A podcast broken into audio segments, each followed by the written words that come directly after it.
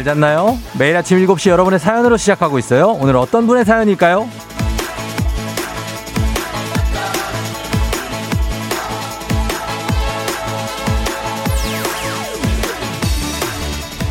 아주 짧고 강렬한 문자 보내주신 9445님. 1년 만에 라디오 복귀!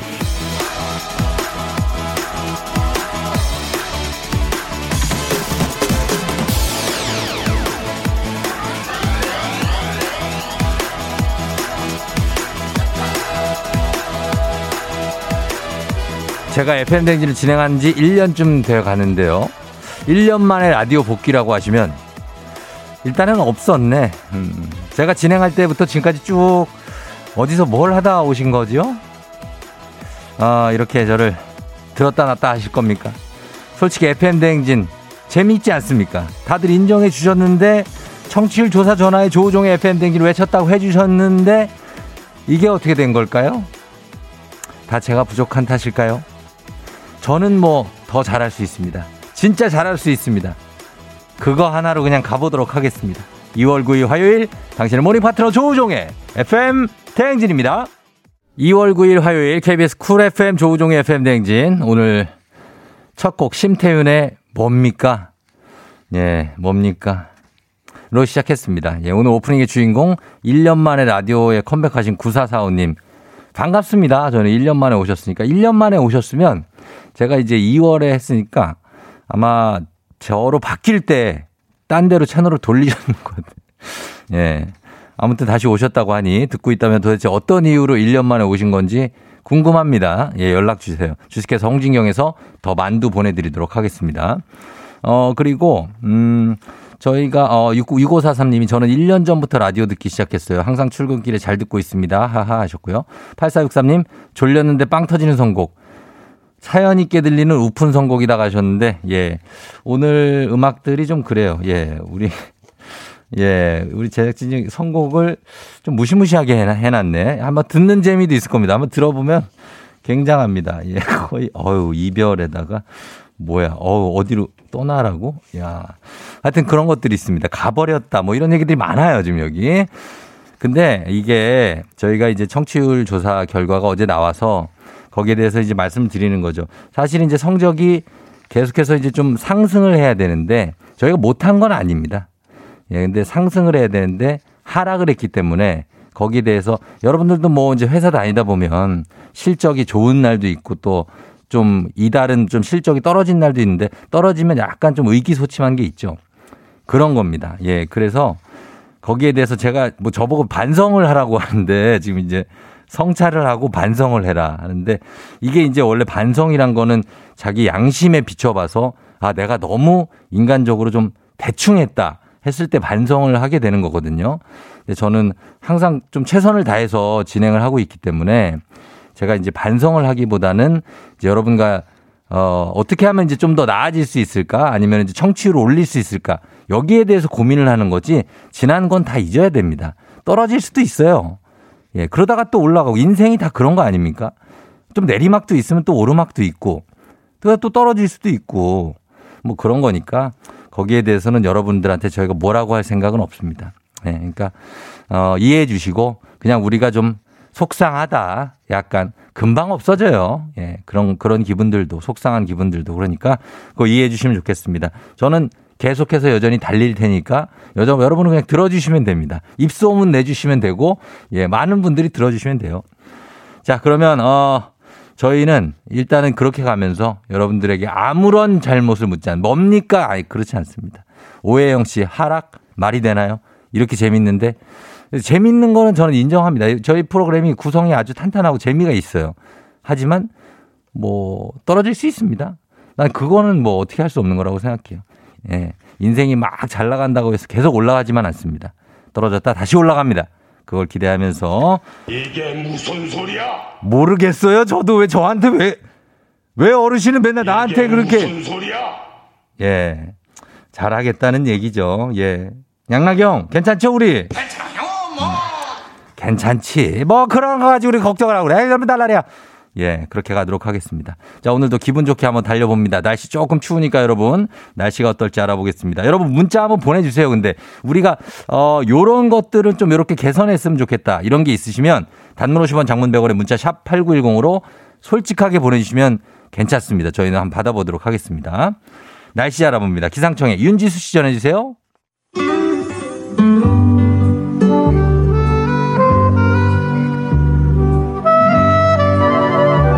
따뜻한 라떼를 걸고 하는 우리 라떼님들을 위한 라떼 퀴즈.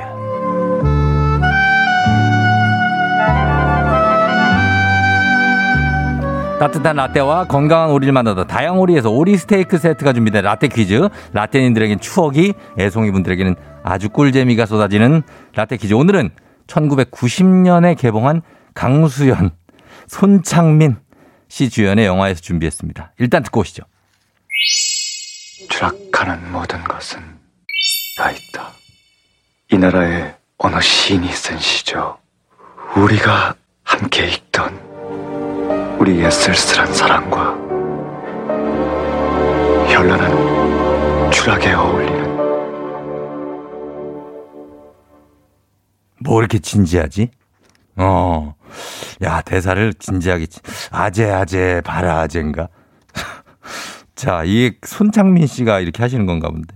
아무튼 당시에 청소년 관람 불가 등급의 영화였다고 좀 야했나 봐요. 그죠? 좀 야한 장면도 있고 한데 손창민 씨가 유일하게 작은 읍에서 법대에 붙은 고시생이었는데 강수현 씨를 알게 되는 순간 사랑의 포로가 돼요. 법대고 뭐고 그냥 예. 추락하는 것은 모모가 없다. 이겁니다. 자, 이거 무엇일까요? 모모. 다시 한번 들어보세요. 추락하는 모든 것은 다 있다. 이 나라에 어느 시인이 쓴 시죠. 우리가 함께 읽던 우리의 쓸쓸한 사랑과 현란한 추락에 어울리는 어, 추락하는 것은 이거가 있다구나. 어, 있다. 있다. 희망이 있네. 자, 보기 드리도록 하겠습니다. 1번, 추락하는 것은 이유가 있다. 이유. 2번, 추락하는 것은 날개가 있다. 날개. 3번, 추락하는 것은 숫자가 있다. 숫자. 4번, 추락하는 것은 후회가 있다. 자, 이 중에서 맞춰주시면 되겠습니다. 이유, 날개, 숫자, 후회입니다. 단문 50원 장문 100원에 문자 샵 8910으로 문자 보내주세요, 여러분. 추첨을 통해서 정답자에게 따뜻한 라떼 쏘도록 하겠습니다.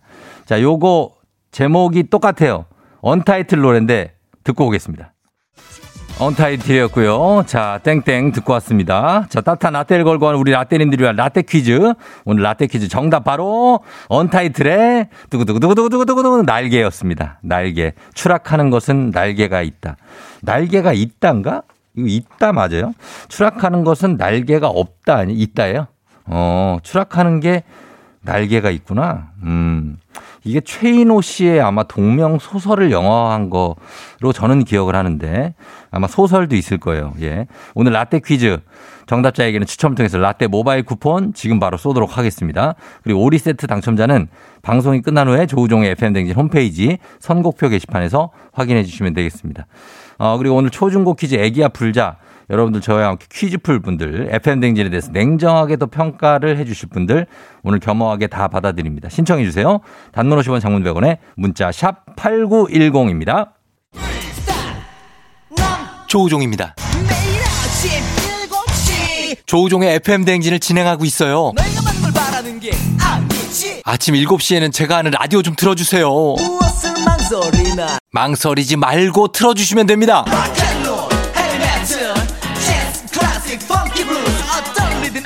다 맞춰서 아침 텐션 쫙 올려드리고요. 여러분이 보내주시는 제가 맛깔나게 소개해드리고 선물도 푸짐하게 드리니까요. 혹시라도 다른 라디오 듣고 계셨다면. 조우종의 FM 대행진.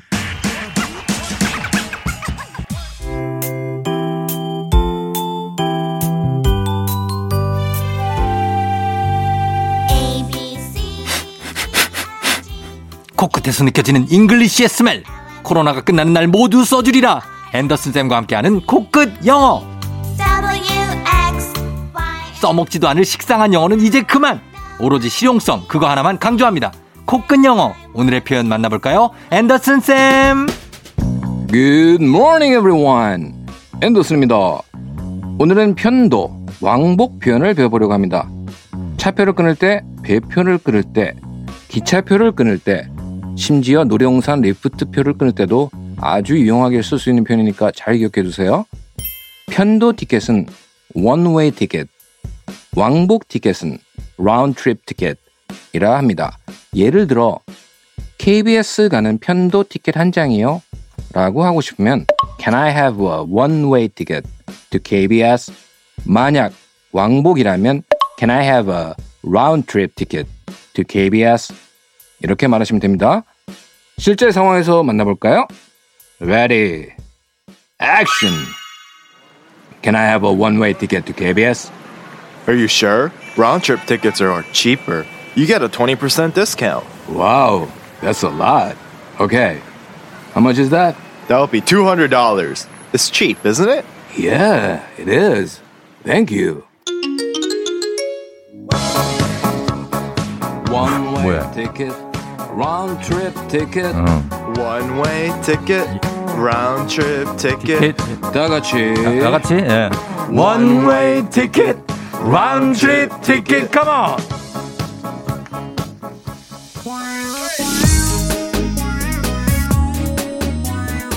박지윤, 가버려.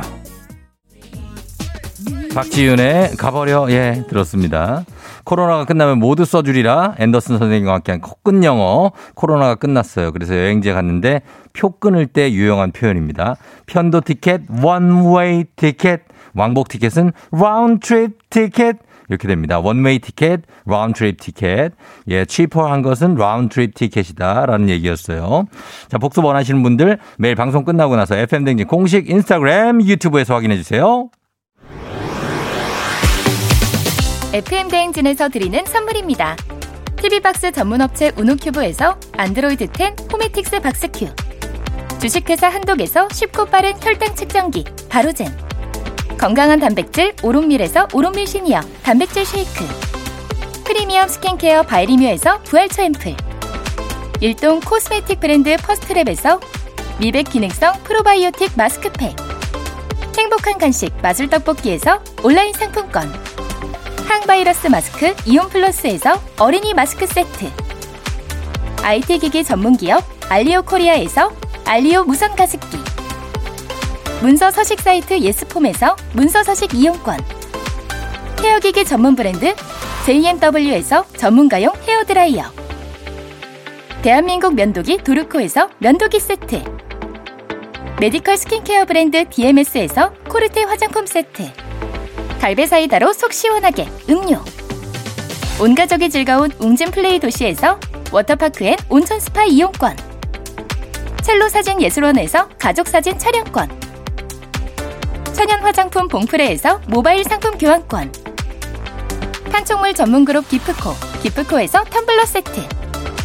하루 72초 투자 헤어맥스에서 탈모 치료기기. 아름다운 비주얼 아비주에서 뷰티 상품권. 지그넉 순간 지그넉 빅피더스에서 식후 유산균 의사가 만든 베개 시가드 닥터필로에서 3종 구조 베개 브랜드 컨텐츠 기업 유닉스 글로벌에서 아놀드 파마 우산. 한식의 새로운 품격 사홍원에서 제품 교환권. 자연과 과학의 만남 뷰인스에서 올인원 페이셜 클렌저. 당신의 일상을 새롭게 신일전자에서 간편 세척 가습기. 건강한 기업 오트리 푸드빌리지에서 재미랩 젤리 스틱. 향기로 전하는 마음 코코도르에서 디퓨저. 쫀득하게 씹고 풀자. 박카스맛 젤리 10만 핫팩 전문기업 TPG에서 온종일 화롯불 세트 유기농 생리대의 기준 오드리선에서 유기농 생리대 파워프렉스에서 박찬호 크림과 메디핑 세트를 드립니다.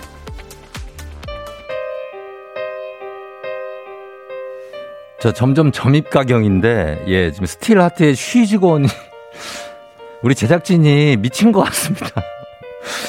여러분 저는 아니에요. 여러분 오셔야 돼 가지 마요. 뭘 그런 게 어딨어? 난 아니라고. 여러분 그리고 최인호 아니고 이문열이에요. 수정 들어갑니다. 아니 이걸 왜 나한테 그래, 나 아니에요. 꽝 할 텐데. 아, 나 아닌데. 내가 이거 뜬 거 아닌데. 여러분, 어쨌든 제 마음은 아니라고 알아주시고, 잠시 후 애기 아플 자로 다시 돌아올게요. 신청 많이 해주세요. Yeah. 조우종을 울려라. 우리 모두 종을 울려라. 출근길 FM 대행진을 할때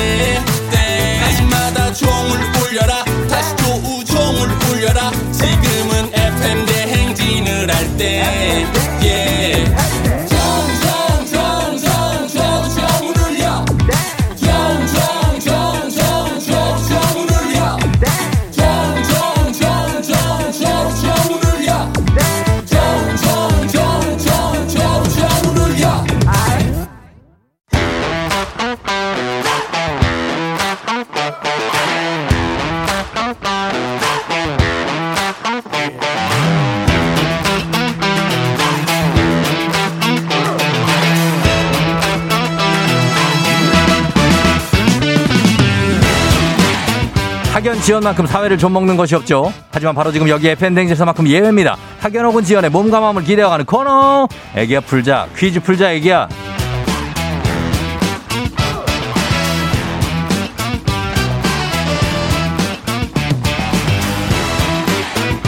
학연 지연의 숟가락 살짝 얹어보는 코너입니다. 애기야 풀자 동네 퀴즈. 올해 저 정관장 화해락이 여성들에게 면역력을 선물합니다. 자, 오늘 학교의 명예를 걸고 투자하는 참가자, 이 참가자와 같은 학교 혹은 같은 동네에서 학교를 나왔다면 바로 응원의 문자 보내주시면 되겠습니다. 학연 지연의 힘으로 문자 보내주신 분들께도 추첨을 통해서 선물 드립니다. 자, 과연 오늘은 동네 스타가 탄생하게 될지 가보도록 하겠습니다. 자, 오늘 2991님인데 재무팀이라 연말 결산 준비로 한 달 내내 야근했어요. 오늘도 일찍 일어나서 출근했어요. 퀴즈 신청합니다. 라고 하신 2991님께 한번 걸어보도록 하겠습니다. 큰 우리는 기대는 하지 않습니다. 좀 많이 피곤하시기 때문에. 아, 어떡해. 어머나. 난이도 10만 원 상당으로 초등 문제, 12만 원 상당으로 중학교 문제, 15만 원 상당으로 고등학교 문제 어떤 거 푸시겠습니까? 고등학교야. 고등학교요, 예. 고등학교 어디 나오신 누구세요? 저는 광명시의 광, 광명북고에서 나온, 예. 어, 훈참맘이라고 합니다. 광명시의 광명보고요? 광명 북고요. 아, 북고요. 아, 네네. 북고.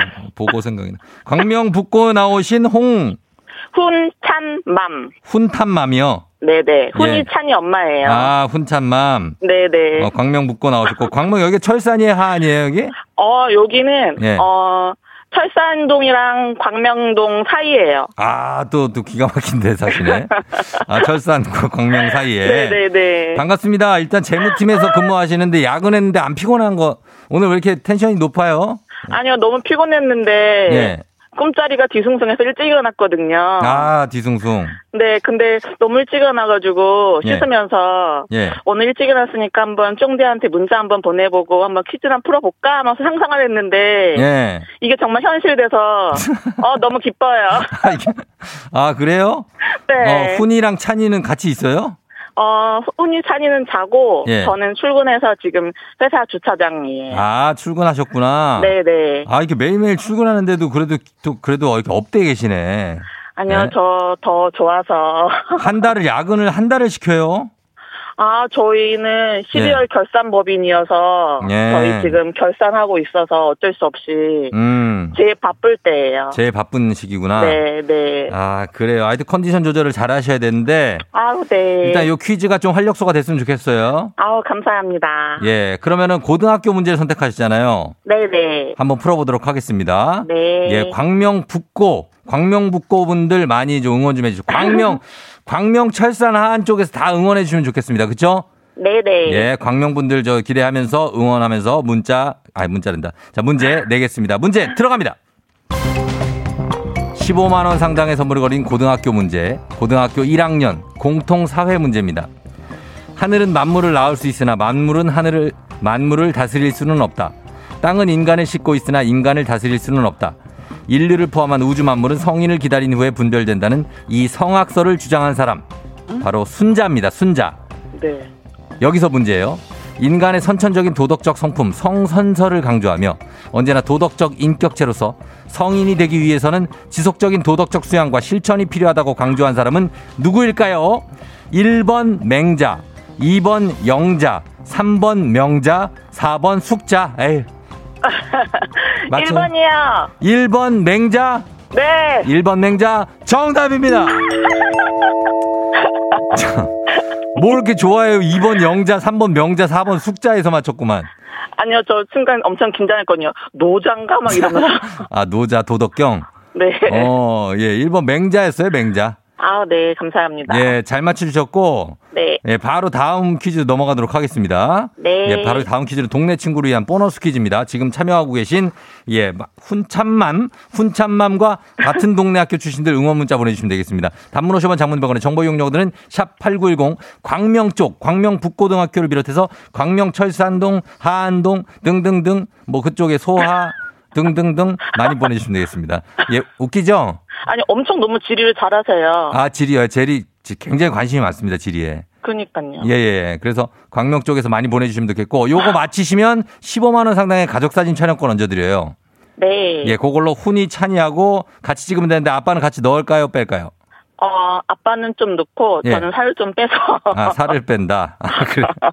야, 야근 때문이야, 다. 아유, 그쵸, 맞아요. 그러니까. 자, 그래서 문자 보내주신 분들, 같은 동네 출신 청취자분들께는 모바일 커피 쿠폰 쫙 쏘도록 하겠습니다. 광명 북고에서 응원이 슬슬 들어오고 있어요. 아, 네. 예, 부담, 감사합니다. 부담 갖지 마시고 편하게 푸세요. 네. 예, 두 번째 문제 드립니다.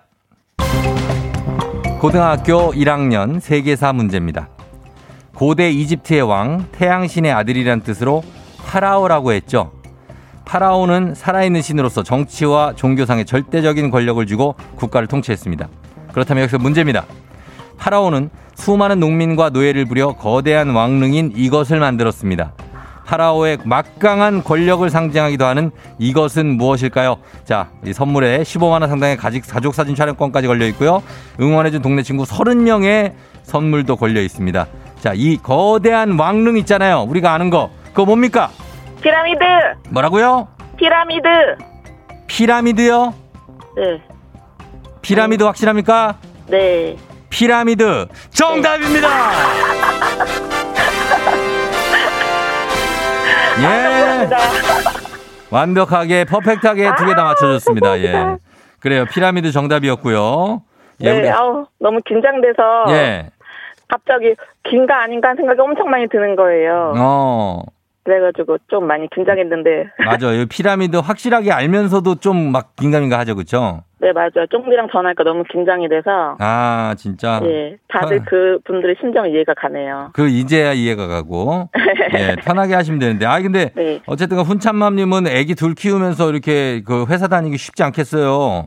네, 맞아요. 어. 저희 뭐 시어머니랑 고모 할머니가 모두 지금 가족이 다 나서서 아기들 봐주고 계세요. 어 그리고 또 남편 역할이 굉장하겠는데요 또. 아, 근데 남편도 같은 직종이어서 어. 같이 야근하고 있어요. 아, 남편도 같이 하그네요. 네. 아유 서로 좀 힘도 되, 겠어요 그래도. 네, 같이. 맞아요. 그건 돼요. 어 그러니까 그건 된다는 건 어떤 얘기죠? 어, 그, 뭐, 그렇죠. 예 그렇습니다. 네. 자 어, 그러면은 우리 훈참맘님 축하드리면서 저희가 선물 준비하면서 네. 예, 마무리할게요. 쫑디한테 하고 싶은 얘기 있습니까? 아, 쫑디 너무 아침마다 네. 정말 너무 힘이 되고 재밌어서 예. 아침에 진짜 기분 좋게 회사 가는 것 같아요. 네. 네, 오래오래 해주세요. 감사합니다. 건강 네. 잘 챙기시고요. 알았어요. 우리 청취율 어떡하죠? 우리 약간 좀 빠졌는데? 어, 응. 그거 저 열심히 소문내고 있거든요. 어, 예. 그래가지고 좀만 기다리시면 네. 다시 또막 올라올 거예요. 걱정하지 마세요. 너무 알았어요. 재밌어가지고. 알았어요. 걱정 안 네. 할게요. 예. 네네. 그래요. 고마워요, 훈참맘님. 네, 수고하세요. 네, 안녕. 안녕. 예. 자, 경기도 광명의 광명 북고등학교를 졸업한 훈참맘님 문제 잘 풀고 왔습니다. 4342님, 와, 너무너무 반가워요. 광명 북고 7회 졸업생입니다. 아직도 광명 살고 있어요. 오늘 퀴즈도 파이팅 하세요. 하셨습니다. 아, 7회 졸업생. 7561님, 어머 선배님, 작년에 광명 북고 졸업한 후배예요. 저는 광명동 살아요. 선배님 파이팅. 작년에 졸업했으면 지금 21살이네. 6798님, 더뎌뎌뎌. 광명이다. 저 하안동에 사는 저도 워킹맘입니다. 훈이찬님맘 화이팅 하셨고요. 0697님, 와, 드디어 광명 북고네요. 우리 딸이 올해 북고 2학년 됩니다. 반갑네요. 잘 불러주시고. 그리고 전 1회 졸업생이랍니다. 와, 광명 북고에 1회 졸업생이 이렇게 주는군요. 어, 이렇게 아주 오래되진 않은 것 같습니다. 새로운 학교 같아요. 하여튼 감사하면서 이분들께 모두 다 선물 돌리면서 바로 다음 문제로 넘어가도록 하겠습니다. 카레와 향신료의 명가 한국 SB식품에서 쇼핑몰 상품권과 함께합니다. 힐링타임 청취자 여러분이랑 보너스 퀴즈 파랑의 노래 파랑이 노래를 듣고 노래 제목 많이들 보내주시면 되겠습니다. 정답자 10분 추첨해서 쇼핑몰 상품권 드립니다. 짧은 걸 오시면 긴 건 100원 문자 샵 8910 무료인 콩으로 보내주세요. 파랑아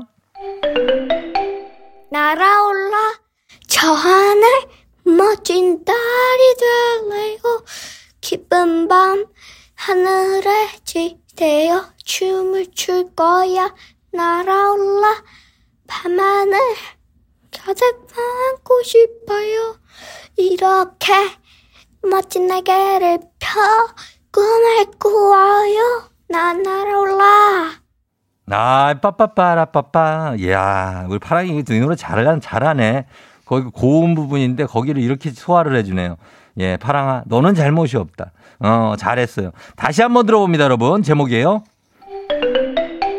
날아올라 저 하늘 멋진 달이 될래요 기쁜 밤 하늘에 지대어 춤을 출 거야 날아올라 밤하늘 가득 안고 싶어요 이렇게 멋진 날개를 펴 꿈을 음. 꾸어요 난 날아올라 예, 그렇습니다. 자, 요거예요. 이 노래 제목 보내주세요. 짧은 건 50원, 긴 건 100원, 문자 샵 8910, 콩은 무료입니다. 자, 체리 필터 갑니다. 낭만 고양이. 체리 필터의 낭만 고양이 듣고 왔습니다. 자, 오늘 파랑의 노래 이제 정답 발표하도록 하겠습니다. 자, 과연 오늘 정답 뭘까요? 보여주세요. 날아올라 저 하늘 멋진 달이 되고 기쁜 밤 하늘에 지대어 춤을 출 거야 날아올라 밤하늘 가득 안고 싶어요 이렇게 멋진 날개를 펴 꿈을 꾸어요 난 날아올라 예, 그렇습니다. 날아올라. 김미진 씨, 오리 날다. 애절하게 부르는 파랑이. 그리고 9855님, S985님, 오리 날다. 이 노래 들으면 속이 뻥 뚫리는 것 같은 느낌이에요. 하셨습니다. 자, 정답은 오리 날다였고요. 여러분들 선물 받으실 분들 명단 홈페이지 선곡표 게시판에 확인하시면 되겠습니다. 파랑아, 우리 내일 만나요. 안녕. 안녕 너가 아침에 나올 때 다시 나를 봐주지 않을까 생각해 다시 또 play 혹시 내가 힘겨울 때 나에게로 걸어와 버튼을 눌러줄 수 있니 please play play radio and play play on it play play 조종의 FM 댕진 play play radio and play play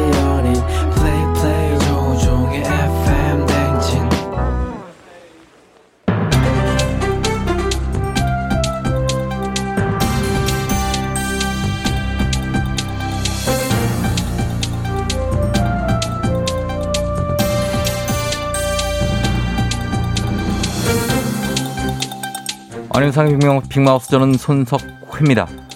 우리 몸은 간. 간은 망가질 때까지 침묵한다고 하지요.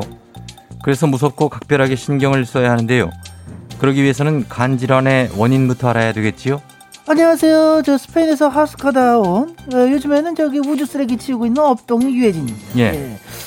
아, 저, 저, 저, 저런이 저 간이 안 나빠질 수 있겠어요? 아유, 뭔 술을 범새워서 마신대요? 딸이 밝았는데도 저렇게 마셔요? 예, 힘들고 괴롭지요.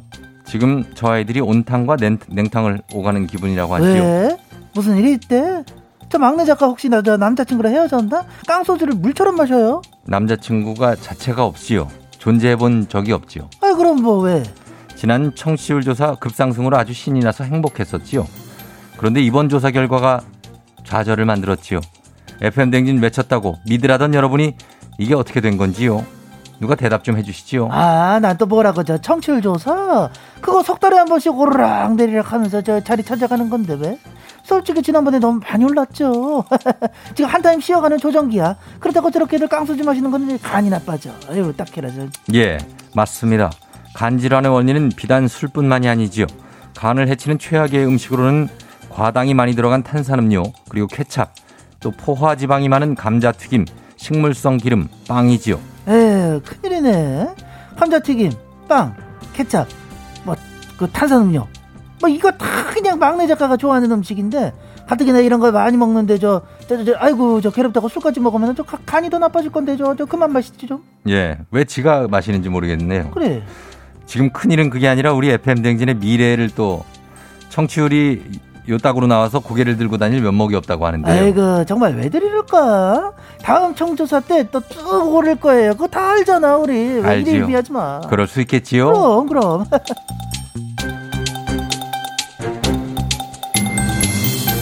다음 소식입니다. 우리 몸속에는 40조에 가까운 미생물이 살고 있지요. 그 대부분은 장내 미생물인데요. 이 미생물들은 장내 음식물을 분해해서 먹으면서 비타민 합성을 돕고 면역 체계를 자극하지요. 하지만 문제는 장내 미생물에는 유익균과 유해균이 있어 이 두 종류의 미생물 균형이 중요하지요. Hey dude, long time no see. 예. 안녕하세요. 코리안 특급 LA 다저 출신의 두모지 덕후 박찬호입니다. 균형하니까는 제가 LA 오렌지 카운티에 처음 갔을 때가 생각이 좀 나요.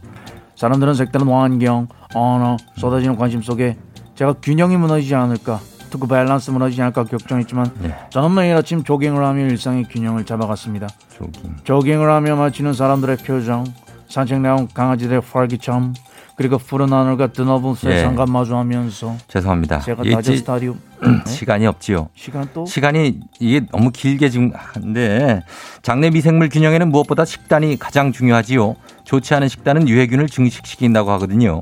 그렇다면 유익균을 증식시키기 위한 좋은 식단 그것은 그것은 좋은 식단 하니까 생각이 났어요. 생각이 나셨겠지요. 예상했습니다. 미국 LA 오렌지 카운티에 있을 때의 식단이겠지요. wow, perfect. 어, 한국 김치, 고추장, 된장 익숙한 저에게 미국의 파스타와 샐러드는 정말 낯설고 어색했어요. 하지만 걱정하지 않았습니다. 예. 나에게는 언제든 나가면 사 먹을 수 있는 피자, 햄버거.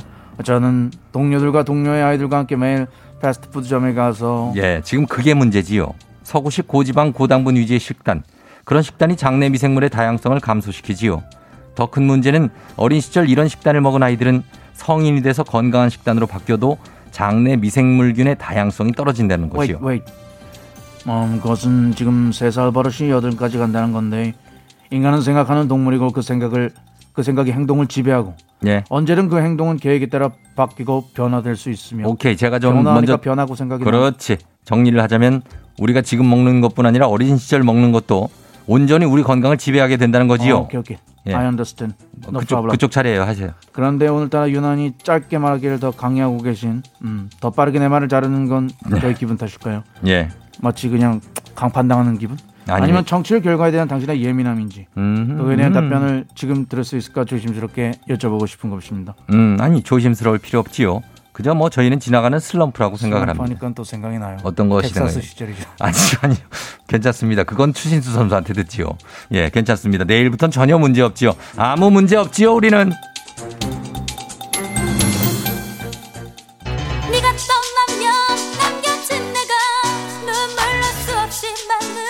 진주의 난 괜찮아.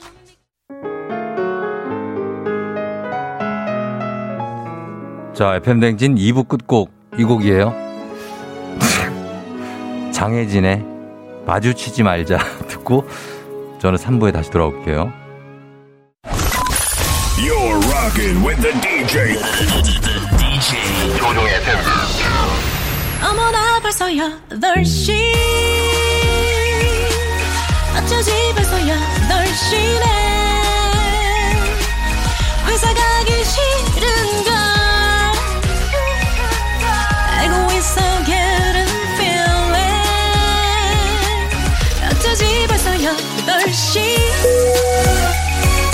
승객 여러분, FM댕진 기장 조우종입니다. 안전에 완전을 더하다 티웨이 항공과 함께하는 벌써 8시오. 오늘은 편한 복장으로 오시면 됩니다. 가까운 지리산으로 떠납니다. 짐도 많이 필요 없어요. 가벼운 마음으로 탑승하시면서 지금 화요일 아침 상황 기장에게 바로바로 바로바로 알려, 알려주시기 바랍니다. 단문 50원 장문병원의 정보 이용료들은 문자 샵 8910 콩은 무료입니다. 자 그럼 비행기 이륙합니다. Let's it!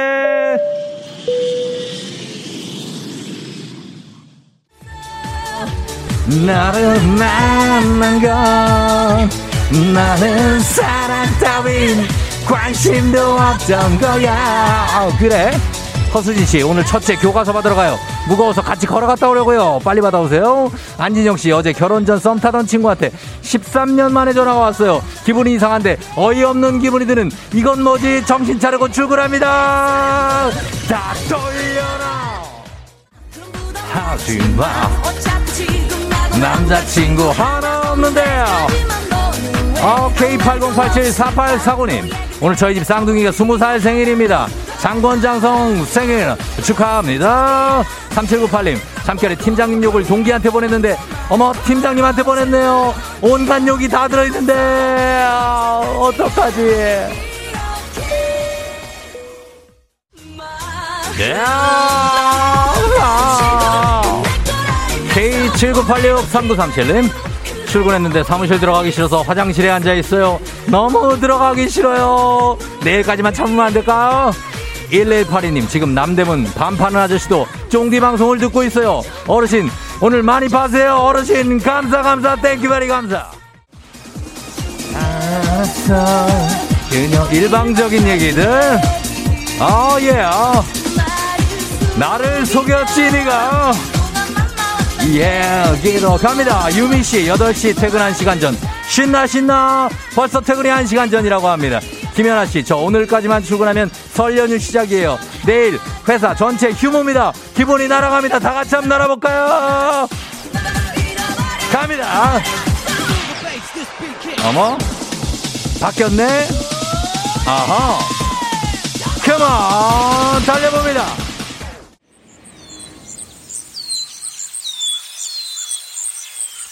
아, FM댕지 벌써 8시오. 지리산에 도착했습니다. 정말 흥겹게 놀다 보니까 여기까지 왔네요. 잠시 모든 걸 잊고 시끄러운 속세를 벗어납니다.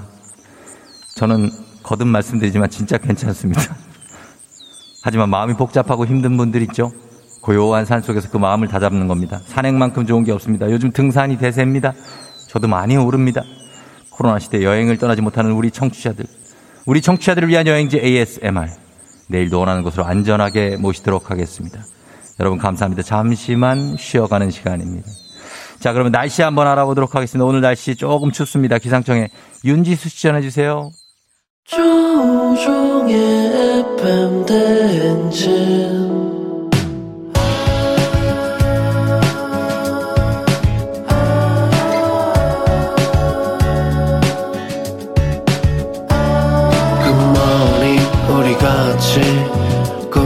꿈꾸며자 행진 서로의 이야기를 나누며 꽃을 피워봐요 조종의 FM 대행진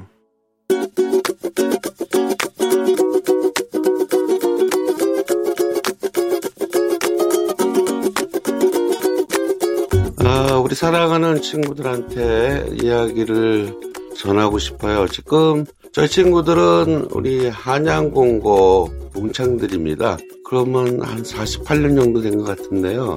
다섯 명 친구들이 이제 소주잔을 기울였는데 5인 이상 어, 만나지 못하게 하는 제도가 있잖아요. 제일 그게 아쉬운 점입니다. 어, 점동아, 화정아, 창근아, 종만아, 성구야, 우리 같은 명절 어, 잘 보내고 코로나 걸리지 않고 그래야지만 또 우리 어, 만날 수 있지 않겠냐? 어, 한사 한사 먹을 때 어, 항상 좋은 마음으로 함께하기를 기원하고 바란다. 고맙다. 빨리 코로나 해결이 돼서 소주 한 잔 먹는 그날을 바라겠다. 친구야 만나고 싶고 한잔하고 싶다. 인순이 피처링의 조피디의 친구여 듣고 왔습니다. 자, 오늘은 오늘의 잔소리 김한호님께서 한양공고 동창 친구들에게 코로나 조심하면서 명절 잘 보내고 끝나면 만나서 한잔하고 싶다. 코로나가 좀 끝났으면 하는 어떤 고백의 잔소리를 하시면서 친구들이 이제 다섯, 절친이 이제 한 여섯 분 계신데 이제 못 만나니까 요즘에. 예, 점동아, 하정아, 창근아, 그리고 종만아, 그리고 성구야. 다들 보고 싶다 하셨습니다. 예, 이런 친구들이 얼마나 좋습니까? 예, 우리 한호님 기운 내시고 명절도 잘 보내시기 바랍니다. 자, 이번 주 잔소리에다가 명절에 하고 싶은 여러분의 얘기까지 한번 어, 담아서 전해볼게요. 유건 리포터 고맙습니다. 자, 그러면 저희는 범블리 morning 뉴스로 돌아올게요.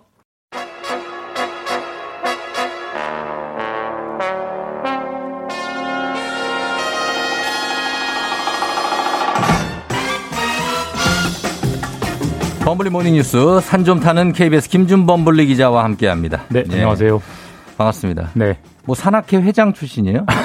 아니요, 그냥 그, 그 뭐. 그 정도 실력은 전혀 안 되고요. 제일 힘든 산 가본 데가 어디입니까? 제일 힘든 산. 네.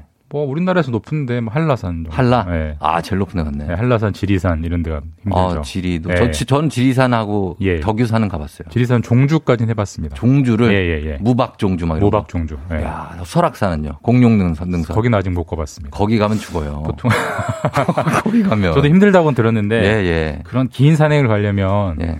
와이프한테 미리 허가를 받아야 되니까 그렇죠. 포인트를 차곡차곡 쌓은 다음에 이제 허가를 그 국립공원보다도 허가가 힘들다면서요. 거기가. 아직 설악산 갈 포인트를 따질 못해가지고 어. 언젠가는 있겠죠 기회가. 언젠가 같이 한- 같이 한번 갑시다. 같이. 알겠습니다. 산은 근데 어느 산이나 다 힘듭니다. 네. 예, 그런 게 산인 것 같습니다. 자, 우리 코로나 뉴스부터 보겠습니다. 일단 반가운 소식인데 어제 발표된 확진자가 거의 석 달 만에 200명대로 떨어졌어요. 예, 289명. 네, 네. 그 이번 3차 대유행 들어와서 한 음. 77일 만에 거의 석 달 만에 200명대로 처음 접어들었기 때문에 그렇죠. 뭐 그 자체로는 되게 반가운 소식인데 다만 그제가 이제 일요일이었잖아요. 야, 음. 일요일 휴일이었기 검사. 때문에 조금 적은 측면도 어. 있을 수도 있어서 예, 예. 오늘 오늘 내일 봐야죠. 나오는 좀 추이를 봐야 될 것 같습니다. 그렇죠. 오늘 봐야 되고 그리고 이번 주는 또 설 연휴가 있으니까 예. 아, 방심하면 안 될 것 같습니다. 아무래도 많이 움직일 테니까요. 예. 네. 그런 취지에서 지금 마스크에 대한 과태료가 더 강화된다고 하던데 어떤 내용이죠? 이것도 좀 새로 나온 소식인데 사실 네. 뭐 지- 사람 많이 모이는 곳에서 마스크를 써야 한다. 음. 법적인 의무다. 뭐 이건 뭐 이미 상식이 됐고. 그렇죠. 예. 마스크를 안 쓰면 과태료도 나오는 거 아시죠? 10만 원. 네, 10만 원. 네네. 꽤 비싼 과태료입니다. 그럼요. 과태료 치고. 예. 근데 지금 과태료를 어떤 방식으로 부과하고 있냐면 예. 마스크를 안 썼다. 무조건 10만 원 이렇게 하는 건 아니고 음. 공무원이 현장에서 예. 현장에서 마스크 안 쓴 사람을 발견하면 일단 마스크 쓰세요라고 어. 지도를 합니다. 지도하고 그리고 지도를 했는데도 거기에 응하지 않는 경우 음. 그런 경우에 한해서만 이제 마스크 과태료를 부과하는 그런 방식이기 때문에 예. 사실 과태료 부과된 건수가 많지가 않아요. 통계를 음. 찾아보니까 예. 서울시에서 한 20건 정도밖에 없어요. 여태까지. 그 정도밖에 예, 없어요? 그만큼 이제 사실상 어. 작, 작동을 안 하는 과태료인데 예. 그래서 이걸 좀 더 지금까지는 그랬는데 좀더 네. 강화해서 앞으로는 현장이 아니라 음. 사후에 적발되더라도 마스크 안쓴게 음. 사후에 적발되더라도 과태료를 부과하겠다라고 합니다. 그래요? 그럼 마스크 미착용을 사후에 적발한다. 이거는 어떤 방식으로 잡아낸다는 어, 거죠? 이제 우리가 어떤 장소에서 확진자가 나오면요. 네. 정부, 그러니까 방역 당국이 가장 먼저 하는 게 뭐냐면 네. CCTV를 돌려보는 겁니다. 동선을 봐야 되니까. 왜냐하면 그 확진자가 동선을 봐야 되고 네. 누구랑 접촉했는지를 확인을 해야 되니까. 음, 근데 그 네. 과정에서 네. CCTV를 돌렸을 때 마스크 안 쓴 사람이 찍히면 음. 그 사람들한테 전부 다 어, 마스 과태료 10만 원씩을 부과하겠다고 어. 하는 거니까 예, 예. 지금보다는 지금까지보다는 과태료 부과가 훨씬 늘어날 수 있을 것 같습니다. 아, 동선 체크 과정에서 확인하겠다? 네. 네. 아, 그래요? 그렇다면은 일단 전체적으로 마스크를 잘 쓰라 뭐 이런 취지죠. 그런 네. 취지고 예. 막 이렇게 막 전 국민적으로 단속하겠다는 얘기는 아니겠죠. 이게 그렇게까지 하기는 어렵죠. 예, 뭐 그런 그거는 경찰관을 풀어서 그렇게 하기는 어려운 또 거고. 알아서 잘 지켜주시는 분들이 대부분이기 때문에 네, 네. 예, 그 마스크 안 쓰시는 분들만 써주시면 좋을 것 같습니다. 정말. 다음 뉴스는 어제도 다뤘던 소식인데 이게 또 후속 취재가 됐어요. 애플과의 협력에 대해서 현대차가 어제까지만 해도 정말 묵묵부답이었는데 예. 어, 이제 입장을 밝혔습니다. 협의를 진행하지 않고 있다라고 했죠. 네, 이게 참 경제에서 굉장히 흥미롭고 네. 흥미진진한 뉴스인데 사실 이제 주말에 계속 엇갈린 보도가 나왔었어요. 그렇죠. 그리고 근데 주말에도 아무런 입장을 내고 있지 않다가 네. 어제 이제 월요일 주식시장이 열리자마자 현대차가 바로 입장을 냈고 음. 예. 정확한 워딩이 뭐냐면 애플과 자율주행 차량 개발에 대한 협의를 진행하고 있지 않다라고 음. 공식적으로 짤막하게 밝혔어요. 그렇습니다. 그래서 어, 지난달쯤이죠. 그때 애플하고 현대차가 협력한다. 그 보도가 처음 나왔을 때는 그때 현대차에서는 입장을 어떻게 냈습니까? 사실 이게 시작된 게 지난달 8일입니다. 딱한 음. 달 전쯤에 언론 보도로 나오면서 예. 애플과 현대가 손잡는 거 아니야 이런 논란이 나오니까 현대차가 바로 공식 입장을 뭐라고 냈었냐면 지난달만 해도 네. 아직은 초기 단계다. 음. 결정된 게 없다라고 한 달 전에 냈는데 예. 어제는 협의를 진행하고 있지 않다라고 선을 그어버린 거예요. 음, 그러면은 그 얘기는 곧 논의를 초기 단계라고 하는 거는 애플이랑 논의를 한 거 사실은 맞는 것 같아요. 그죠? 맞- 예. 예, 그랬고 지금은 이제 협의를 안 하고 있다. 요거 다 요거 인정한 거네요. 사실 이런 현대차처럼 큰 기업들의 공시는 네. 사실 이게 주가에 바로 영향을 주기 때문에 그럼요. 뭐 수조 원, 수십조 원이 왔다 갔다 합니다. 그래서 네네. 굉장히 절제된 표현, 꼭 음. 필요한 말만 하거든요. 그래서 네.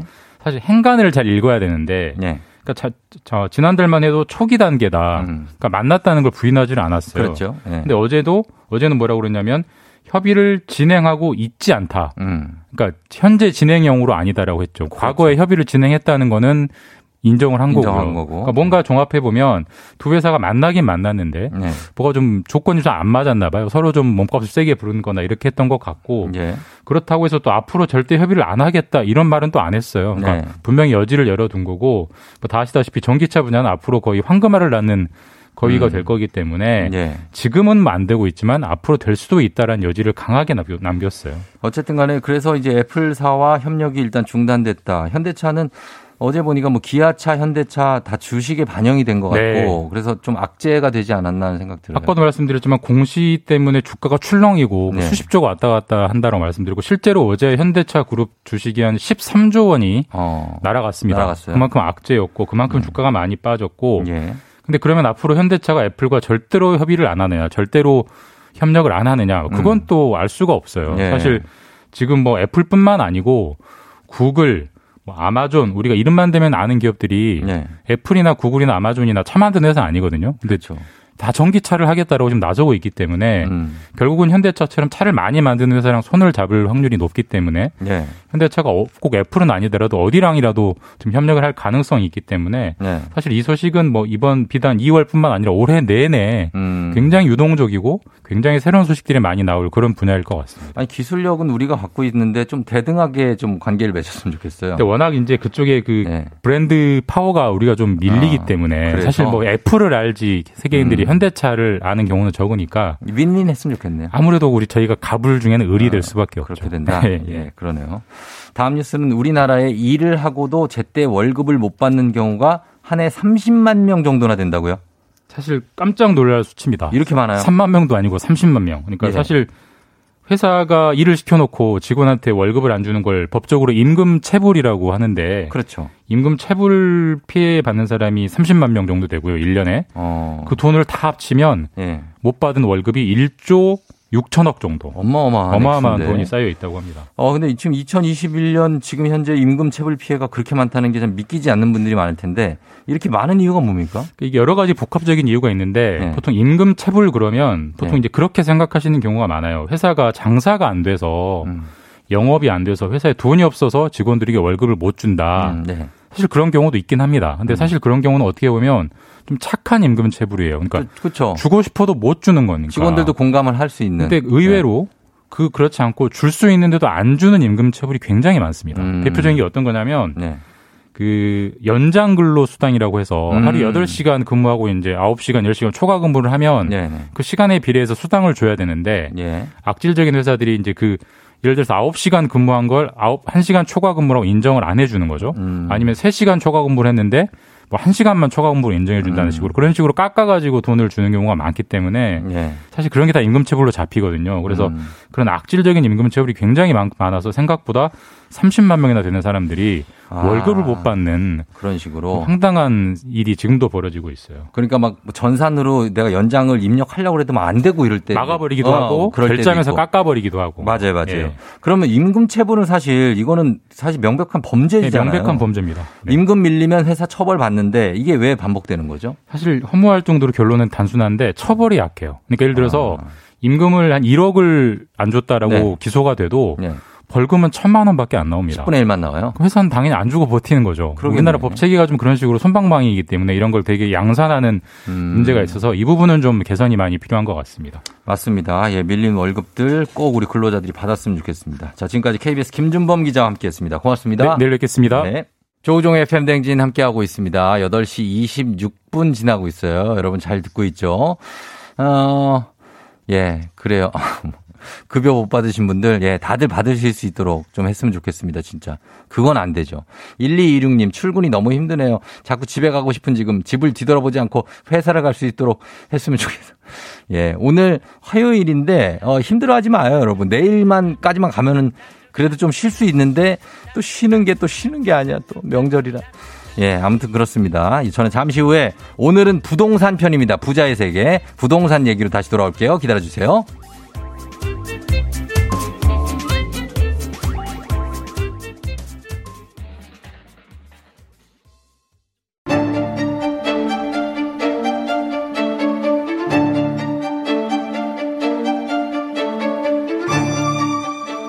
가계부를 쓰는 남자. 매달 정기적으로 꽂히는 월급이 필요한 여자. 아직 우리는 느껴보지 못한 세계. 하지만 꼭 느껴보고 싶은 세계. 부자의 세계.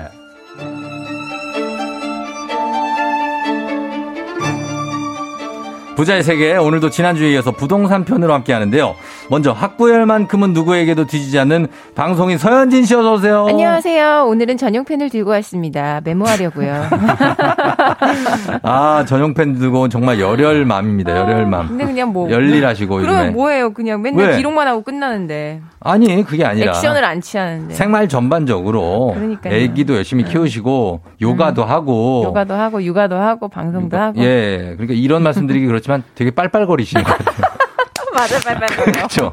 되게 잘 돌아다니시고 예 에너제틱하다는 말씀이고. 좋습니다. 자 그리고 구독자 54만의 부동산 읽어주는 남자 부익남 정태익 대표님 어서 오세요. 네 반갑습니다 정태익입니다. 예 반갑습니다. 어 저희 그냥 바로 들어가요.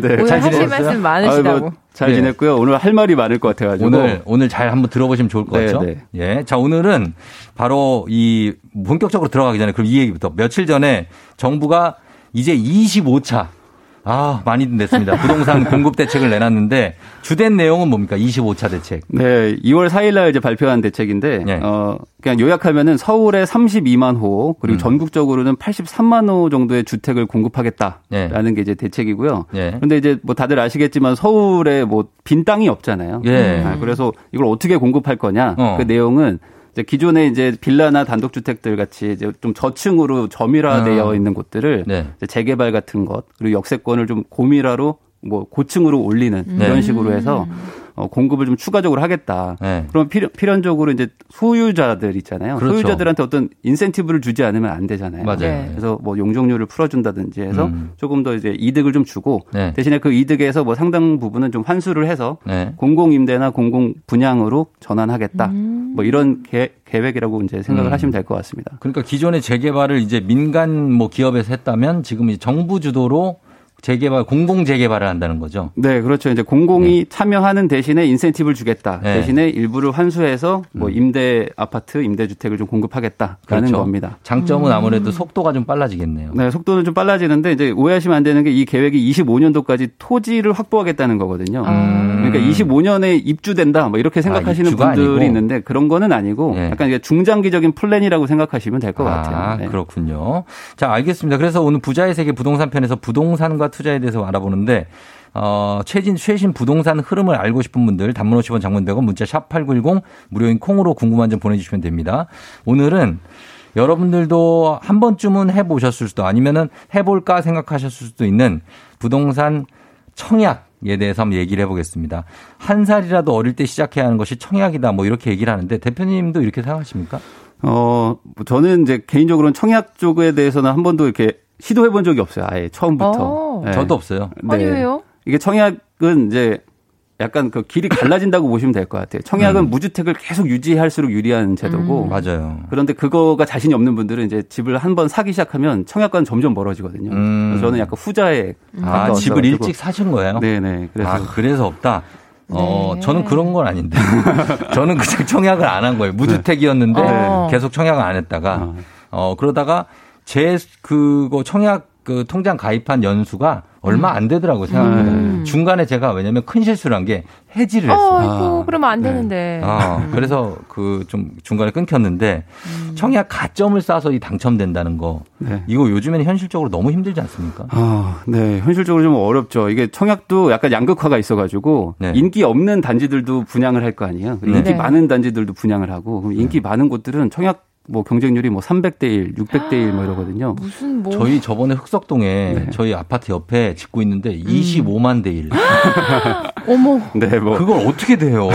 무슨 뭐 오디션 약간 네, 이런 느낌. 오디션보다도 더해요. 그래서 괜히 로또 분양이라고 부르는 게 아니거든요, 요즘에. 야, 네, 근데, 어쨌든 저는 음. 엄마 아빠들 보면은 요새 아기 태어나면 뭐 어떻게 되, 되든지 간에 가입은 하잖아요. 네. 가입하죠. 무조건 네. 하죠. 이렇게 음. 하면 당첨 가능성이 좀 높아지나요? 어, 기본적으로 이제 무주택 기간도 오래 유지해야 되고 통약 그 통장 자체를 오래 보유를 해야지만 유리한 건 사실인데요. 네. 이제 그래서 많은 분들이 그냥 애 태어나면 바로 만드세요. 음. 근데 이게 어, 좀 오해가 있는 게 뭐냐면 미성년자는 네. 2년치만 인정을 해줘요. 아. 그러니까 내가 한 살부터 20살까지 부었다고 해도 해도 2년만? 2년만 인정을 해주니까 아. 만 17세에 만드셔도 충분하다. 태어나자마자 만들 필요가 전혀 없네요. 뭐 이, 이유를 조금 더 쳐주는 건 있긴 한데 뭐 음. 현실적으로 뭐 그건 바- 별로 좋다고 생각 안 하고 아유, 예. 괜히 만들었네. 그러니까 본인이 무주택자시면 무주택 기간을 길게 산정하게 되는 게 유리한 거잖아요. 네. 그렇죠. 중간에 집을 한번 샀다가 팔면 다시 그 리셋이 되기 때문에 그러니까. 집을 아예 안 사든지 네. 살 거면 청약을 포기하든지 이둘 중에 하나를 선택하셔야 됩니다. 맞습니다. 아, 근데 네. 한, 집을 한 번 사면 그 다음부터는 청약 가능성이 거의 없어져요. 어 청약이 안 되는 건 아닌데 가점이 다시 제로가 되니까 가점 제로에서 제로 네, 베이스 출발. 거기서 다시 또 출발하니까 아. 또 아무래도 어렵- 어렵죠. 네네 네 어렵죠. 그래서 요즘에 지금 이제 수도권의 아파트들은 매매도 그렇고 요즘 전세도 굉장히 많이 오르고 심지어 또 대출도 받기 어려운 상황이니까 요즘에 이제 영끌하기도 힘들어서 어떻게 해야 되냐 하시는데 이런 분들 있어요. 매매가 어렵다면 경매는 어떠냐 하고 물어보시는 분들 있거든요. 네. 그건 어떻습니까? 그러니까 경매가 그 소위 이제 남의 집을 빼앗는다라는 식으로 이제 사회적인 좀 인식이 있어서 좀게 부정적인 게 좀 많은데 네. 어, 경매는 이제 정확하게는 이제 국가에서 진행하는 제도고 음. 법원에서 이제 진행을 합니다. 그래서 이제 빚을 진 채무자분들이 빚을 네. 갚을 능력이 없, 기 때문에 음. 빚을 빌려준 채권자분들, 은행이나 개인들이 돈을 받을 수가 없잖아요. 네. 그래서 그걸 법원에서 진행을 하면서 법원이 사실상 판매자가 되는 겁니다. 판매 음. 대행사. 예, 예.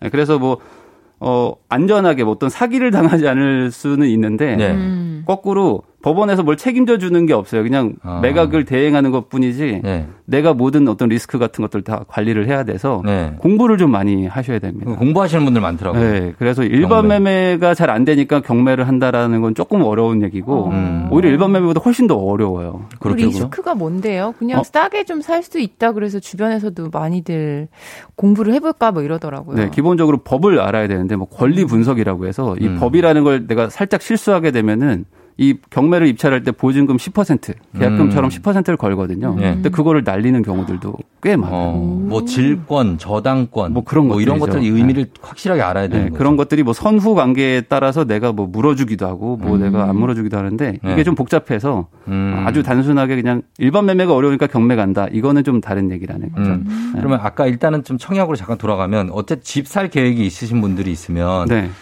청약은 너무 경쟁률이 심하니까 어떻게 좀 이거 제쳐야 됩니까? 아니면 계속 도전해야 됩니까? 어, 사실상 이제 40대 중후반 넘어서는 네. 이제 무주택자 분들이 보통 당첨들이 많이 음. 되세요. 네. 그리고 아이도 한 3명 있거나 아니면 노부모를 봉양하는 분들. 예. 그러니까 내가 20, 30대고 아이가 없거나 뭐 미혼이거나 이러면은 사실상 어렵거든요. 네. 어. 아주 어렵다고 보시면 돼요. 근데 음. 뭐 현재 정부도 이제 그런 걸 아니까 이제 특별 공급이라고 해서 뭐 신혼부부 네. 아니면은 뭐 생애 최초로 그러니까 집을 한 번도 사본 적이 없는 사람들 음. 대상 아니면은 아이가 3명 이상인 다자녀 음. 뭐 이런 식으로 특공을 하기 때문에 네.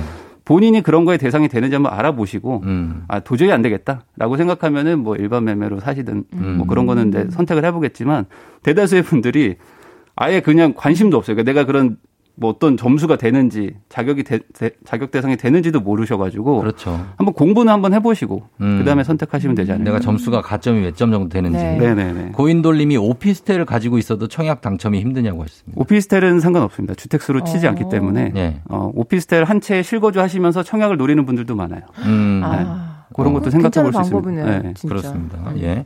자, 그러면은 저희가 부자의 세계 부동산 편 함께 하고 있는데 여러분들 궁금증 계속해서 보내 주십시오. 단문, 장문 50원, 장문 100원에 문자 샵 8910, 단문 50원, 장문 100원, 그리고 어, 여러분들 무료인 콩으로도 보내주시면 좋겠습니다.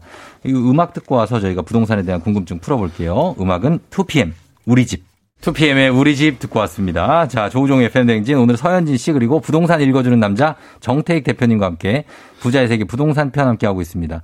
어, 부익남 부 정태익 대표님 잘생겼다는 얘기가 하나 있던데요. 어, 너무 여기 리님이. 예, 아, 부- 네, 부익남 형이라고 형. 했네요, 형. 형 너무 잘생겼어요. 하셨습니다. 어, 감사합니다. 지금은 이 마스크를 쓰고 계셔서 잘 모르겠는데. 네, 아니 저는 눈만 봐도 아유, 딱 알겠는데요. 네, 딱 봐요. 딱, 딱 알겠어요, 저도. 어, 약간 잔나비의 최종훈 씨 눈 같기도 하고. 오, 부리부리. 네, 감사합니다. 네.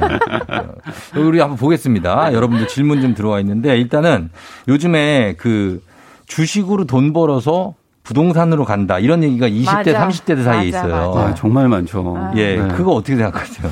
아, 뭐 저는 뭐 개인적으로 뭐 나쁘다고 생각은 안 합니다. 뭐 네. 어쨌든 뭐 주식도 투자의 일부니까 뭐 음. 하시는 거 저는 뭐 괜찮은데 예. 아, 조금 이제 주식을 하다 보면은 약간 좀 이렇게 up이 돼서 음. up이 돼서. 투자금을 막 키우기 시작해요. up 많이 up되죠. 너무 잘 되면. 그러니까요. 예, 특히 예. 이제 돈을 벌다 보면은 이제 더 벌어야겠다는 생각에 투자금을 키우다가 키우다가 또- 그러다가 또 한번 큰일 나는 경우가 있어서 좀 네. 조심조심 하셨으면 좋겠어요. 맞습니다. 네. 혹시 그런 경험이 어, 저도 이제 옛날에 많이 하다가 이제 27살 이후로는 이제 전혀 안 했는데, 네. 전 21살 때부터 주식을 했었거든요. 대단하다, 네. 진짜. 근데 해보니까 네. 아까 저희가 딱 그 느낌을 받는 거예요. 이걸로 인생을 바꿀 수 있을 것 같다는 약간 희망 회로가 막 돌기도 하는데, 음. 어, 이 막상 또 이렇게 하락장 같은 걸 좀 맞아, 맞아 보면은, 맞으니까, 예. 어, 너무 힘든 거예요. 그러니까 심적으로. 네. 예. 심리가 너무 힘드니까, 네. 아, 이거보다는 조금 더 안정적으로 갈 수 있는 게 뭐가 있을까 해서 이제 부동산 쪽으로 지금은 하고 있는데, 네. 어, 젊은 분들은 솔직히 부동산을 당장 하기가 솔직히 어렵잖아요. 목돈이 들어가니까. 네, 그것도 예. 그렇고 뭐 아까 말한 청약 같은 것들도 하려면 무주택도 해야 자격이 되고 안 하니까. 되고. 어. 네, 그래서 뭐 주식으로 가는데 네. 한번 해보는 건 좋다. 왜냐면 주식이 맞는 분들도 있어요. 주식이 음. 정말 잘 되는 분들은 굳이 부동산 와서 하실 필요는 없거든요. 음, 예, 오지 말라는 거죠. 이제 업계 쪽으로 경쟁자가 많아지는 걸 반대한다. 주식 잘 되는 사람. 근데 어, 사실 예. 저도 주식을 해볼까 하다가도 너무 어렵고 이것도 공부를 해야 되니까. 네. 그리고 사실 그렇게 돈이 별로 많이 없어요. 네. 그 seed money가. 네네. 2030들이 다들 그럴 것 같은데 그렇죠. 그런 사람들은 어떻게 주식을 시작해야 돼요? 어, 주식이라는 거는 뭐 사실 계좌만 만들면 금방 뭐 음. 바로 시작할 수가 있어가지고 그래서 요즘에 그런 게 있어요. 뭐냐면 어떤 이거 뭐 우픈 얘기인데 네. 어, 어떤 분이 뭐 저 주식 뭐 무슨 회사 샀습니다. 음. 그러면 거기에 댓글이 근데 그 회사 무슨 뭐 하는 회사예요? 라는 어. 게 어, 달려요. 맞아요. 그럼 거기에 또 대댓글로 뭐라고 하냐면 예. 아니 뭐 회사인데 뭐라도 하겠죠. 와. 뭐 이런 아, 분들이 묻지마 투자. 네, 묻지마 투자. 완전 주린이 분들이 요즘에 많이 들어가세요. 맞아요. 예, 그게 좀 걱정이긴. 한데 음. 저는 그냥 소액으로 본인 월급 정도의 어. 투자금을 한 전혀 소액이 아닌데 본인 월급 정도. 어. 아, 그것만 네, 월급만 그것만. 그걸 한 1년 정도 음. 절대 투자금 키우지 않고 음. 그러면서 이제 돈을 넣어봐야지 또 공부를 하게 되니까 네. 그렇게 그걸로 한번 운영을 한번 해보시자. 그렇죠. 그 정도는 좋은데 막 묻지마 투자로 막 퇴직금 끌어다가 몇 천만 원 하는 거는 아, 안 되죠, 좋진 않은. 것 같아요. 다 심리 싸움이에요. 네. 네. 그 자기가 그 심리를 잘 조절할 수 있으면 오래 주식 투자할 수 있고 음. 안 그러면은 빨리 빼시는 게 나아요. 정신 건강을 위해서. 조우종 네. 씨는 뭘요? 어떤 스타일? 갑자기 아, 궁금해서. 제가 얘기 웬만하면 안 하려고 그랬는데 저는 예전에 네. 청년 시절에 주식으로 크게 벌었다가 크게 날렸어요. 와. 정말로 와. high risk high return. 그래가지고 그때 그걸 만회하느라고 7년이 걸리더라고요. 어머. 어, 막 돋는다 진짜. 그거를 만회하고 지금 막 돈 벌고 막 하는데 지금은 뭐 다시 안정화가 됐지만 그 당시에는 너무 힘들어서 음. 정말 막 이렇게 허무하게 앉아있는 아저씨들 보면 다, 다, 다 나갔고. 어, 너무 불쌍해. 나도 어떡해. 저런 표정일까? 막 그랬던 시절이 있어요. 예, 근데 그래, 그래서 저도 주식은 약간 조심해서 하시라고 그런 거거든요. 안정적인 주식으로. 음. 예, 하시면 좋을 것 우량주 같습니다. 위주로. 우량주 위주로. 예, 작전주 하지 마시면. 작전주 하지 마. 자, 그럼 한번 보겠습니다. 여러분들 질문이 들어와 있습니다. 한번 보겠습니다. 2258님이 부부 중에 한 명의 명의로 집을 사면 나머지 배우자는 무주택, 무주택자에 해당되나요? 하셨습니다. 네, 그건 아닙니다. 이게 세대, 그러니까 가족 합산이에요. 가족 가족별로 합산이죠. 합치기 때문에. 네. 뭐 그래서 일부러 이혼하는 분들도 있어요. 네. 이것 때문에? 네, 그 청약이나 아, 미장 거. 이혼이구나. 네. 그리고 이제 신혼부부들은. 혼인 신고를 안 합니다. 안 하고. 네, 막 어떻게든 뭐 이렇게 주택 수를 줄이려고 아. 본인 소유 주택을 예. 가족 합산이니까 예. 가족이 안 되려고 하는 거예요. 그럼 그런 편법이 통해요? 어, 통하기는 하죠, 사실. 아, 그래요? 특히 혼인 신고를 안 하는 그치. 거는 뭐 개인의 맞아요. 자유니까. 아니, 이거 막 이런 걸로 막 애들을 입양했다가 뭐뭐 그러는 경우들도 별 짓을 다 하시더라고요. 네. 근데 그거는 안 됩니다, 정말. 당연히 안 되죠. 네. 자, 그리고 3879님, 주거용 오피스텔을 구매해서 살고 있습니다. 오피스텔은 주택이 아니라서 주택대출을 못 받는데, 이럴 경우 청약이 가능하다는 얘기시죠? 아까 저희 얘기 듣고 어, 네네. 재질문 하신 것 같아요. 네. 기본적으로 맞고요. 그리고 주택담보대출을 받을 수가 있는데 어, 왜 못 받았다고 하시는 건지는 잘 모르겠어요. 받을 수 있어요? 네, 이거는 가능합니다. 음. 네, 그래서 한번 다시 한번 알아보시는 걸 추천드려요. 아, 그러니까 집을 살 때 그 집을 담보로 대출 받을 수 있다는 거죠? 네, 네, 네. 오피스텔도. 가능은 한데 뭐 네. 그 당시에는 뭐 안 되셨을지는 몰라도 다시 한번 알아보시고요. 네. 그 주, 오피스텔 하나만 가지고 있는 거, 오피스텔만 가지고 있는 건 괜찮습니다. 청약할 음. 때는. 청약할 때는. 네, 근데 거기에 뭐 주택을 더 추가로 가지고 계시면 안 되는 거고. 예. 네. 자, 그리고 0990님, 서울에서 청약 10년 이상 든 게 있어요. 무주택이고 아이 하나 있는데, 최근에 경기도로 이사를 왔는데, 서울 걸 분양 받을 수 있을까요? 하셨습니다. 네, 이거 인터넷에 청약 홈이라고 음. 검색을 해보시면은 국가에서 운영하는 사이트가 있거든요. 거기서 음. 이제 모의 계산을 할 수가 있습니다. 점수를. 어. 근데 서울은 어, 현실적으로 60점대 후반에서 70점대가 돼야 되는데 음. 60점대가 어느 정도 수준이냐면 무주택 15년에 통장 15년 네. 그리고 어, 아이가 2명 이상. 둘 이상. 네, 그래야지 현실적으로 그 당첨권이에요. 네. 그러니까 나이로 치면 거의 45세 후반. 그렇죠. 아이 네네. 둘. 음. 거기다가 이제 무주택 기간도 엄청 오래 되셔야 되니까. 15년, 15년씩이면 정말. 네, 그러니까 이게 쉽지가 않, 않죠. 그래서 네. 본인의 점수를 한번 확인해 보자. 네, 어디서 확인한다고요? 청약홈이라고 아, 청약홈. 네, 인터넷에서 검색하시면은 뭐 음. 바로 뜹니다. 청약홈 검색하시면 됩니다. 1558님, 청약 당첨된 이후에 분양권을 팔아서 계속 무주택이에요. 아이고. 다시 청약 신청 가능한가요? 아니면 당첨 이후에 청약 제한 기간이 있는 건가요?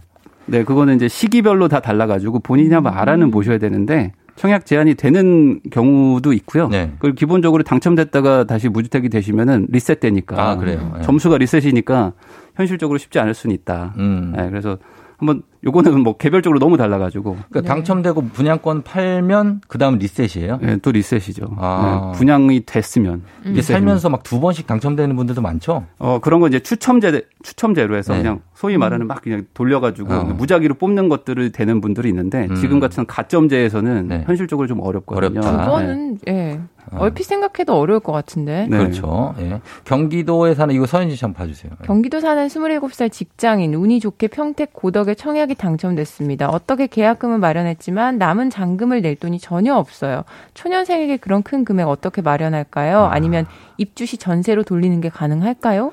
네, 이런 분들이 많아요. 그러니까, 어. 그러니까 뭔가 준비 없이 그냥 넣는데 덜컥 되는 분들도 우와. 많거든요. 음, 네네. 근데 이거 이것도 다 단지마다 다르지만은 중도금이라고 해서 한 60% 정도 분양가 네. 60% 정도는 대출을 해주는 경우들이 좀 있어요. 네. 안 해주는 경우도 있지만 이건 알아보셔야 되고 네. 해준다면 우선 중도금 대출을 뭐 한 6차에 걸쳐서 10%씩 계속 받을 수는 있거든요. 네. 그래서 이자를 낼 수 있다면 그렇게 내시고 음. 보통은 입주 경우에 전세금을 받아서 그 음. 잔금을 낼 수 있는 경우들이 사실은 많아요. 음. 네, 이게 신축 아파트기도 하고 네. 전세 좀 수요도 있을 만한 지역이라면 네.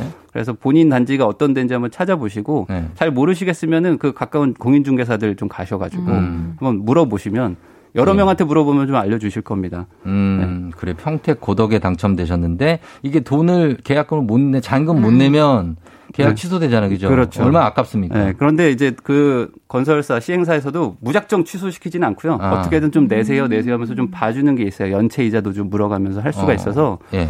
어 나는 못 낼 것 같으니까 미리 포기하자라고 하지 마시고 한번 알아보자. 네. 어, 만약 청약 포기를 하게 되면 다음에 또 기회가 옵니까? 안 되는 거죠. 안 되죠. 네, 그럼 또 다시 그러니까. 리셋되는 거니까. 이 기회를 아. 날릴 수가 없죠. 그럼. 맞습니다. 예. 그리고, 어, 안금조님이 부부가 모두 무주택자입니다. 청약 통장 각각 가지고 있는데 한 사람은 해약해도 괜찮나요? 하셨습니다. 네, 뭐 사실 뭐 두 개를 가지고 있을 필요는 별로 없죠. 이게 세대 합산이니까. 네. 그래서 뭐 근데 그렇다고 해서 또 굳이 해약할 거냐 이것도 또또 따져봐야 될 것 같고. 음. 근데 두 개가 있다고 해서 뭐 유리한 건 없다 이렇게 이 말씀드리겠습니다. 통장을 해약하고 그 돈을 좀 쓰시려는 걸 수도 있어요. 그럴 수도 있고 아니면 이걸 그꼭 해약은 안 하고 그냥 그걸 담보로 네. 또 돈을 아, 인출할? 수가 있어요. 아, 네. 맞다. 그럼 그러니까. 그거 이용하시는 것도 네, 그렇게. 하시는 것도 괜찮을 것 같습니다. 예. 자, 그럼 저희는 요 질문이 많이 들어오니까 광고 잠깐 듣고 와서 추가로 질문 받도록 하겠습니다. 조우종의 팬댕진. 자, 오늘 부자의 세계 부동산 청약편 함께 알아보고 있는데요. 질문도 어, 끝까지 한번 보고 저희가 마무리할게요. 2669님. 특, 질문이요. 특공은 종류에 상관없이 일생에 한 번만 넣을 수 있나요? 신혼부부에 됐다가 몇 년 후에 노부모로 또 한 번 넣을 수 있는 건가요? 하셨습니다. 네, 말, 말 그대로 특별한 공급이기 때문에 한 네. 번만 됩니다. 특별 공급은 한 번만 된다. 김현태 씨, 주택 소유자인데 청약 통장 이율 때문에 해약을 하지 말라고 하는데 맞나요? 네, 이율이 조금 높은 건 사실입니다. 그런데 이제 내가 청약이 어차피 안될 음. 거라는 분들은 굳이 이걸 유지해야 되는가에 대해서는 좀 별도로 생각은 해보셔야 될 것 같아요. 이율은 높습니다. 이율은 높다. 7175님 남편 명의로 집이 있었는데 팔았어요. 제 명의 청약으로 하면 무주택 기간이 남편과 별개인가요? 네, 이거는 이제 가족 합산이기 때문에 네. 남편과 이거 별개가 아니고 이제 가족으로 무주택이 되느냐, 몇년 됐느냐, 뭐 이렇게 생각하시면 될 것 같아요. 가족입니다. 네. 그래 그런 걸로 이- 위장 이혼을 하는 분들이 네, 그래서 있대요. 이혼도 하고 막 이렇게 하는 예, 거죠. 그러니까 네. 김주미 씨 부부가 오피스텔을 각각 가지고 있어도 청약에 무주택 신청 가능한가요? 네, 그 오피스텔은 주택이 아니다라고 네. 생각하시면 그냥 간단할 것 같아요. 아, 네, 그래요? 그러니까 무주택이죠. 아, 무주택이다. 네. 마지막 0706님 공공 임대 사는데 엄마가 시골집 준다는데 받아도 되나요? 어, 이거 그러니까 그러니까 이거 뭐. 공공 임대로 네.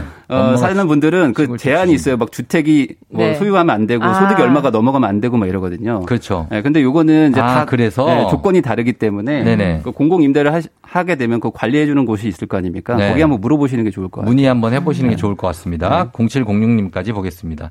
저희는 이렇게 마무리를 하도록 할게요. 오늘 정태익 대표님 그리고 서현지 씨 두 분 고맙습니다. 감사합니다. 네, 감사합니다. 네, 저희는 끝곡으로 잭스키스의 뒤돌아보지 말아요 전하고요. 저도 인사드리도록 하겠습니다. 여러분 오늘도 골든벨 울리는 하루 되시길 바랄게요.